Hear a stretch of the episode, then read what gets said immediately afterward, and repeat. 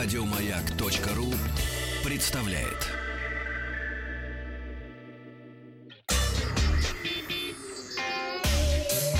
Страна транзистория. Строго гладить, но нежным. Лучше полностью. Да, сначала о слухах. Говорят, что компания Apple разрабатывает для будущих айфонов систему управления жестами, когда пользователю не нужно будет прикасаться к экрану. Будешь пальцем над экраном. Это для гермофобов, которые боятся бактерий. Считается, что на мобильном телефоне их больше всего. И, конечно, больше всего. Их гораздо больше, чем на борту унитаза. Это же известный факт. Как романтично, что именно ты это сказал. Ну, а что ж поделаешь. Кто-то должен был это сказать. Но это, конечно, все еще слухи, разработки, когда это и как будет, совершенно непонятно. Ну, а сейчас продолжение темы Apple. В 27 марта Apple представили свой самый доступный iPad, продажи стартовали, и умельцы известного ресурса iFixit, которые разбирают все гаджеты, да, совершенно верно, такие фиксики, и определяют степень их ремонтопригодности по шкале от 1 до 10. Но они, разумеется, разобрали уже и последний свежий iPad 6-го поколения. Угу. Да, и что там внутри? Маленький такой человечек? Там много чего внутри. Ну, они говорят, что это 6-е поколение у нас этих iPad'ов. Плохой он в ремонте очень.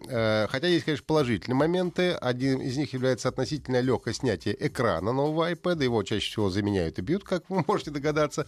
Но зато в iPad используется очень прочный клей, которым промазано фактически все внутри. Чтобы ручками, людьми, да, туда своими шаловливыми его не пожалели, и он очень прочно удерживает все компоненты на месте. И именно поэтому очень тяжело отковырять аккумулятор. Да, заменить аккумулятор. Люди жалуются, что не отковыривается. Да, кроме того, на экране есть липкая лента, которая удерживает переднюю панель, что увеличивает риск повреждения при демонтаже. Ну и в результате новый iPad 6-го поколения получил 2 из 10 возможных баллов по шкале ремонтопригодности.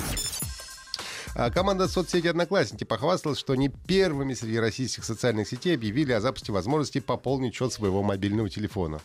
Вот не было возможности пополнять, нигде не могла пополнить. Да, а вот сейчас можно зайти в «Одноклассники» и пополнить. Можно пополнить в веб-версии соцсети, в мобильном браузере и приложениях «Одноклассников» на iOS и Android. И пока что можно сделать без комиссии. Заметьте, «Одноклассники» пока что комиссию за зачисление не берут.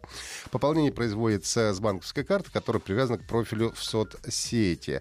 В приложении доступна история платежей и возможность повторной оплаты по тем же параметрам. Также можно получить дополнительную информацию по своим платежам. Узнать дату, время оплаты, номер транзакции и так далее.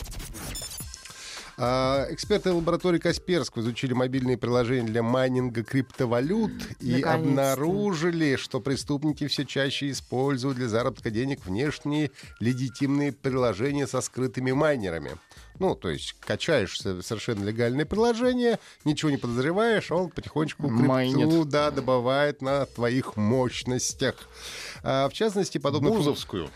Ведь Бузова крипту свою будет выпускать. Да, кстати, ты зря смеешься, это правда. Бускоин. Я недавно прочла интервью с человеком, который ее заставил петь. Вот мне хочется подойти к нему и спросить, зачем. Я даже не слышала, как она поет. Не надо. Тебе Катя споет на сладкое. Ты это потом не расслышишь обратно, понимаешь? Я даже ее в телепередаче ни разу не видел. Я только по фотографиям ее знаю. Представляешь, я темный человек. Узковатый кругозор. Узковатый, да. Но про криптовалюту бузовскую слышал. Так вот, Бузова тоже будет майнить у вас. Не трогал еще? Нет, еще. В частности, говорят, подобный функционал был найден в нескольких приложениях для просмотра футбола. На святом пытаются зарабатывать. Бускоин. Да, таким образом злоумышленники наживаются на сотнях тысяч пользователей, которые даже об этом не подозревают. Это очень подло. Грядет чемпионат, и все будут смотреть футбол, даже я. Согласно данным лаборатории Касперского, самые популярные легитимные приложения майнеры как раз связаны с футболом. Их основная функция — показ футбольных видеороликов, во время чего они скрытно добывают криптовалюту. Когда под столом, под одеялом. Роют, когда гол, чтобы слышно не было. Пользователь запускает приложение, оно открывает файл со встроенным скриптом, который использует ресурсы устройства для добычи валюты Monero. И часть этих приложений распространялась через Google Play. Самое популярное было загружено более 100 тысяч раз. Большинство загрузок, 90%, правда, пришлись на Бразилию, а не на Россию.